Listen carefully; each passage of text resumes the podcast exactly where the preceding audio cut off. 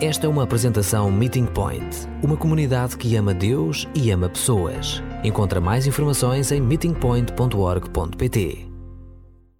Tanto que nós não avistamos e quantas vezes está debaixo do nosso nariz. Não conseguimos percepcionar e está dentro da nossa própria casa.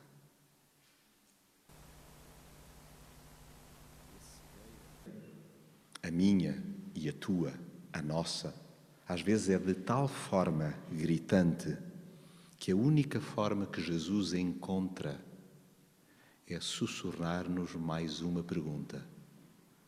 Tu vês esta mulher? Tu vês esta pessoa? Tu vês aquele que está à tua beira? Tu vês com olhos de ver com quem partilhas casa? Tu vês as pessoas que habitam no teu prédio? Tu vês a pessoa que te atende? Tu vês a pessoa que viaja ao teu lado? Tu vês? Este é o jeito de Jesus nos alertar, captar a nossa atenção, porque avistamos, mas nós na verdade não vemos e está ali, mesmo diante de nós. De pouco adianta tornear a questão. Quando Jesus nos pergunta: Tu vês? Tu vês esta mulher? Tu vês as suas circunstâncias? Tu vês o seu sofrimento? Tu vês os seus gestos? Não há maneira de tornear, porque Jesus, Ele de facto levanta-nos um berbicácio que levanta na medida em que, se nós não vemos aquela pessoa, seja ela pedinte, seja ela viciada, seja ela uma prostituta, seja ela uma migrante, seja ela alguém que é considerado como escória pela sociedade, se nós, segundo Jesus, ao perguntarmos se não a vemos, se nós realmente não a vemos, é porque nós não nos vemos a nós. E de facto, é mesmo difícil ver Jesus. Então, é diante deste dilema que eu gostaria que dentro de instantes nós pudéssemos ouvir, escutar a palavra num relato incrível que nos ajuda a que, de preferência, agora mesmo, nós possamos ouvir Jesus dentro de nós e possamos também, na pessoa do outro, ouvir Jesus e ver Jesus. E por isso convido-vos, não é muito habitual neste instante, mas na nossa comunidade, sim, é habitual ouvir a palavra de pé, em reverência, mas também numa atitude de escuta ativa. Eu convidava-vos a ficarmos de pé e a escutarmos o relato que se encontra em Lucas, no capítulo 7, dos versos 36 a 50. Um dia, um fariseu convidou Jesus para comer em sua casa. Jesus foi e sentou-se à mesa. Então, uma mulher pecadora que havia naquela terra, ao saber que Jesus estava à mesa em casa do fariseu, foi lá com um frasco de alabastro cheio de perfume puro. Pôs-se atrás, aos pés de Jesus, a chorar. Com as lágrimas começou a molhar-lhe os pés, enxugava-os com os cabelos, beijava-os e deitava-lhes perfume. Quando o fariseu viu aquilo, disse para consigo: Se este homem fosse um profeta, devia saber que espécie de mulher é esta que está a tocar nos pés, pois é uma pecadora. Então Jesus dirigiu-se assim ao fariseu: Simão, tenho uma coisa a dizer-te. E ele retorquiu: Diz lá, mestre. Jesus prosseguiu: Havia dois homens que deviam dinheiro ao outro. Um devia-lhe quinhentas moedas de prata o outro 50. Nenhum dos dois tinha possibilidades de pagar a dívida, por isso ele perdoou a ambos. qual deles ficará com mais amor ao Credor? Simão respondeu: Julgo que será aquele a quem mais perdoou. Jesus acrescentou: Julgaste muito bem. E apontando para a mulher, disse a Simão: Tu vês esta mulher? Entrei em tua casa e não me deste água para os pés, mas ela lavou-mos com lágrimas e enxugou-os com os cabelos. Não me recebeste com um beijo, mas ela, desde que entrou, não deixou de me beijar os pés. Não me deste óleo perfumado para a cabeça, mas ela deitou-me perfume nos pés. Digo-te que os seus muitos pecados lhe foram perdoados, porque muito amou. A quem pouco se perdoa, pouco amor mostra. Depois disse à mulher: Os teus pecados estão perdoados. Os convidados puseram-se a comentar assim: Quem será este que até perdoa pecados? Jesus continuou para a mulher: A tua fé salvou. Vai em paz.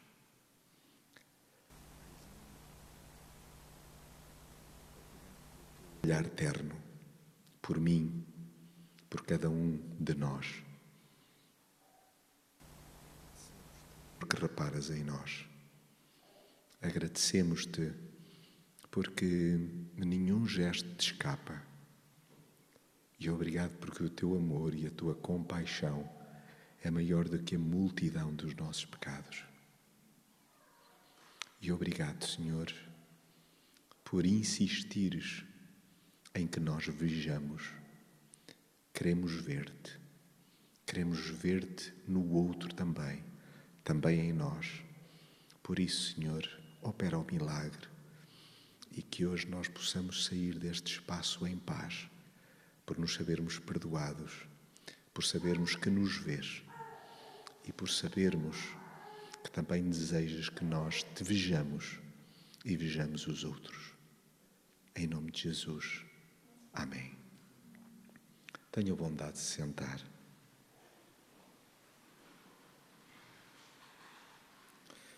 Confesso-vos que hesitei durante algum tempo em deixar apenas sete perguntas e nós termos algum tempo para refletir nelas. Eu vou fazê-las já. Se porventura alguém vier a desejar tê-las em mão, eu terei muito gosto em encaminhar essas mesmas perguntas, porque eu quero fazer-me acompanhar delas ainda por uns dias. E à luz do que acabamos de escutar, é como se ouvisse Jesus a perguntar-me a mim: Vês o amor que esta mulher me tem ao aproximar-se de mim com tudo o que possui nas mãos? Tu vês, Jonatas? Vês esta mulher? Tu vês esta mulher? Vês as lágrimas que verte? Vês o jeito como se esconde aos meus pés enquanto os lava amorosamente? Tu vês? Sem julgar a sua vida e sem a rotular, Jonatas, tu vês? Tu vês esta mulher? Vês o espelho que tens diante de ti? Jonatas, vês esta mulher e simultaneamente ao olhar para ela, tu percebes que ela é como se fosse um espelho para ti. A pessoa que está diante de ti, vês esta mulher, a sua história, o seu sofrimento, o seu percurso. Tu vês? Tu vês-te, Jonatas? Tu vês-me?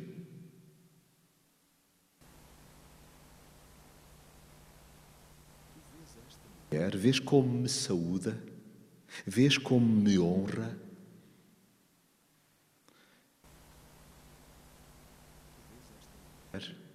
Tu vês o seu pecado e o teu.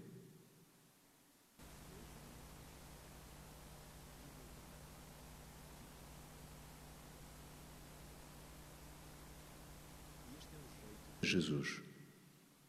Quando Jesus pergunta àquele fariseu, àquele homem que, na verdade, procurava seguir à risca a lei, Jesus, que o conhecia muito bem, inclusive mencionando o seu nome, tratava-o nominalmente. Ele conhecia a história daquele homem, ele conhecia o coração daquele homem, ele conhecia as dúvidas que pairavam então dentro de Simão. Jesus conhece-me a mim muito bem e a ti também. E sabe com o que lutamos, sabe quem ignoramos, quem fingimos que não existe, quem desconsideramos, quem rotulamos, quem não permitimos que chegue perto, mesmo que invada a nossa casa, mesmo que invada as nossas fronteiras de segurança. Jesus sabe quem eu desprezo. Jesus sabe quem eu minimizo. Jesus conhece-te, Jesus conhece-me. Jesus conhecia Simão. E por isso estas perguntas ajudam-nos, ajudam-me a ver, a realmente perceber como é que encaro as pessoas que estão à minha volta.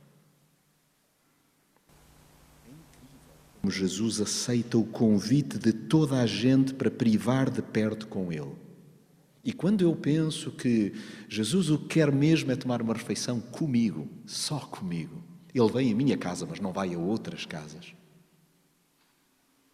Então é exatamente quando estamos nesse ponto que Jesus deseja interromper essa nossa postura separatista, que é de verdadeira guerrilha com aqueles com quem dividimos a cidade, dividimos o prédio, dividimos a casa. É exatamente aí que Jesus nos coloca a pergunta: Tu vês? Tu vês esta mulher? É que Jesus senta-se à conversa com qualquer pessoa. Sim, aqueles com quem nós não queremos entabular conversa lá no emprego, aquele que nós tendemos a fugir de nos cruzar, até para não saudar. Jesus, Ele deseja chegar a essa casa, a esse coração, a essa vida. Ele deseja cear, ele deseja sentar-se e tomar refeição e dialogar e ajudar então a que a pessoa se saiba amada, se saiba que pertence, se saiba afetada com afeto, beneficiada, olhada, amada. Jesus ele não discrimina nem o beberrão nem o religioso. Jesus senta-se à mesa com pecadores.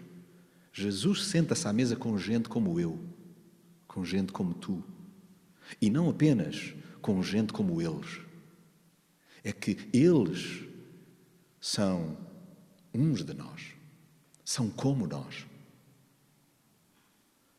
E é impressionante como Jesus não deseja que ninguém fique arredado da sua companhia.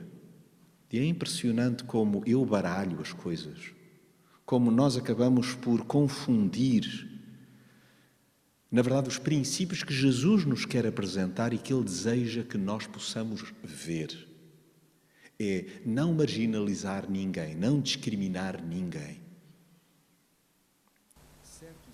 é que Jesus está particularmente atento a quem é impedido por terceiros de aceder à mesa em que ele se senta. Enquanto que em certas alturas nós, no nosso transtorno, na nossa descompensação, na nossa cegueira, acabamos até por, de algum modo, ficar contentes por estarmos numa redoma de segurança e certas pessoas não entrarem nela e nós não sermos expostos a contágio. Nós não termos de lidar com cheiros, com trejeitos, com formas de pensar, formas de atuar, com imoralidade, com palavreado que parece desajustado, enquanto nós estamos fechados nessa redoma e nos julgamos felizes por isso, pois bem, o que é certo é que Jesus, de algum modo, está particularmente entusiasmado em que essas pessoas possam ser vistas, possam ser realmente valorizadas, possam ser dignificadas. E para isso é necessário que o meu olhar se abra e que a minha redoma se quebre, se parta. Então, Jesus está mesmo particularmente atento a quem é impedido por mim de aceder à mesa em que ele se senta. Ele deixa claro à vista de todos que são os considerados indignos que melhor exprimem o amor que lhe têm. São aqueles que nós, de algum modo, até não queremos estar próximos, que porventura nos podem ensinar muito sobre uma verdadeira generosidade e devoção à pessoa de Jesus. Isto troca-nos as voltas. Porque a minha costela farisaica, a minha costela, então, que de algum modo presume, de forma oca, que domina os princípios da lei, da palavra, daquilo que Jesus ministra, se não desejo interação com pessoas diferentes, com pessoas caídas, com pessoas que estão feridas, com pessoas castigadas pela vida, então, de alguma maneira, o problema está em mim e sou eu que necessito ser chamado à razão. Então, Jesus considera que são estes com os quais nós temos de aprender a exprimir o amor de uma forma genuína. Depois, Jesus ainda me puxa a roupa ao pelo quando ostracizo alguém por me achar mais casto, por me achar mais puro. E Jesus fala de uma maneira que nos parece muito polida, mas é particularmente crua quando Jesus diz: A quem pouco se perdoa, pouco amor mostra. Enquanto quando eu sou implacável, quando eu sou julgador, quando eu e tu acabamos então por rotular alguém, na verdade o que nós estamos, segundo o que Jesus nos chapa, é a demonstrar que nós não somos particularmente gratos pela graça vertida sobre a nossa própria vida. E nós até nos achamos, em certa medida, particularmente bons face aos demais. E essa é uma postura absolutamente trágica e que Jesus então repele. As lágrimas sinceras de arrependimento valem bem mais para Jesus do que um pomposo convite que lhe estendamos para ir lá à casa. É bem preferível o choro no momento em que nós percebemos que colocamos o pé na argola e que nós estamos em falta e que não há remédio a não ser aos pés de Jesus. Não queremos que mais ninguém veja, por isso vamos por trás, como a mulher, como aquela mulher. E queremos é passar despercebidos, só queremos é demonstrar o amor e a devoção por Jesus. Esses são os momentos que Jesus mais valoriza. E não tanto, então, o convite para impressionar a vizinhança, não é o ativismo religioso, não é aquilo que nós possamos fazer para dar nas vistas, para que os outros saibam que nós fazemos. Então, sim, é de gente pecadora que surgem as grandes lições de amor genuíno a Jesus. Aquilo que os púdicos chamam de exagero e desperdício, Jesus apelida de doce extravagância. Esta é uma doce extravagância. Alguns consideravam que, na verdade, se por um lado Simão considerava Jesus, não deve saber bem que tipo de mulher é esta. Porque se soubesse, ele não deixaria sequer que se aproximasse, quanto mais a tocasse, quanto mais beijasse os seus pés, quanto mais, então, com os seus próprios cabelos soltos, demonstrativos, então, de um à vontade que é importante revelar que não existe Jesus diz: Esta é uma doce extravagância. Eu aprecio, digamos que, esta nudez da alma, em que a pessoa não esconde o que tem feito, mas deseja então aproximar-se com o que é e como está. Então, este é o grande desafio para mim e para ti hoje: é aproximar-nos de Jesus Bom, no tempo que corre, faz todo o sentido sem máscara.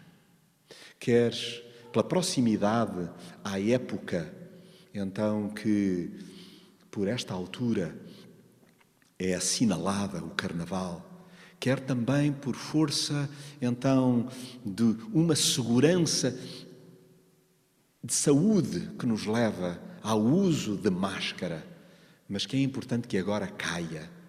Para quê? Para que espiritualmente nós percebamos que não, não podemos respirar, nós não podemos ver. Na verdade, usando uma máscara, então, uma falácia.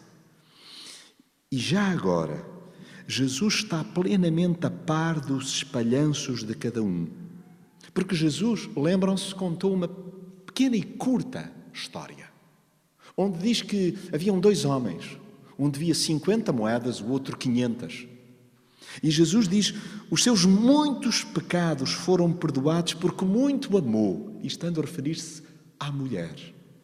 Então, lembram-se da resposta de Simão? Eu julgo que o homem mais grato na história, Jesus, que acabaste de contar, por certo, é do homem que viu a sua dívida perdoada de 500 moedas era a mulher.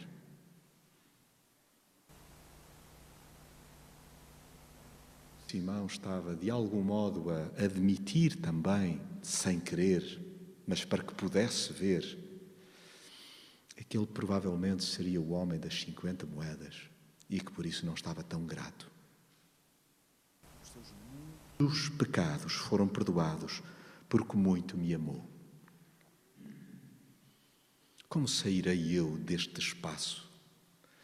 Como sairei eu após este momento de reflexão comunitária a despeito de não estar neste espaço? Mas eu, que escuto a palavra, que ouço Jesus, que ouço a pergunta: Tu vês esta mulher? Como é que me vejo a mim? Como alguém que deve 50 moedas e ainda assim, agradecido, mas também a minha dívida não era de monta. Não havia muito para perdoar.